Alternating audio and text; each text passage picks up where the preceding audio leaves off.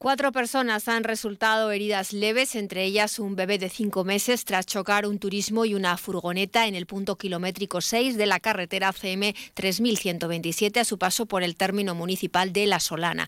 El accidente, una colisión frontal entre ambos vehículos, ha tenido lugar en la tarde de este miércoles, según ha informado el Servicio de Urgencias y Emergencias 112. Los afectados han sido trasladados al Hospital Virgen de Altagracia de Manzanares y al lugar se desplazaba también Guardia Civil y Mantenimiento de Carreteras.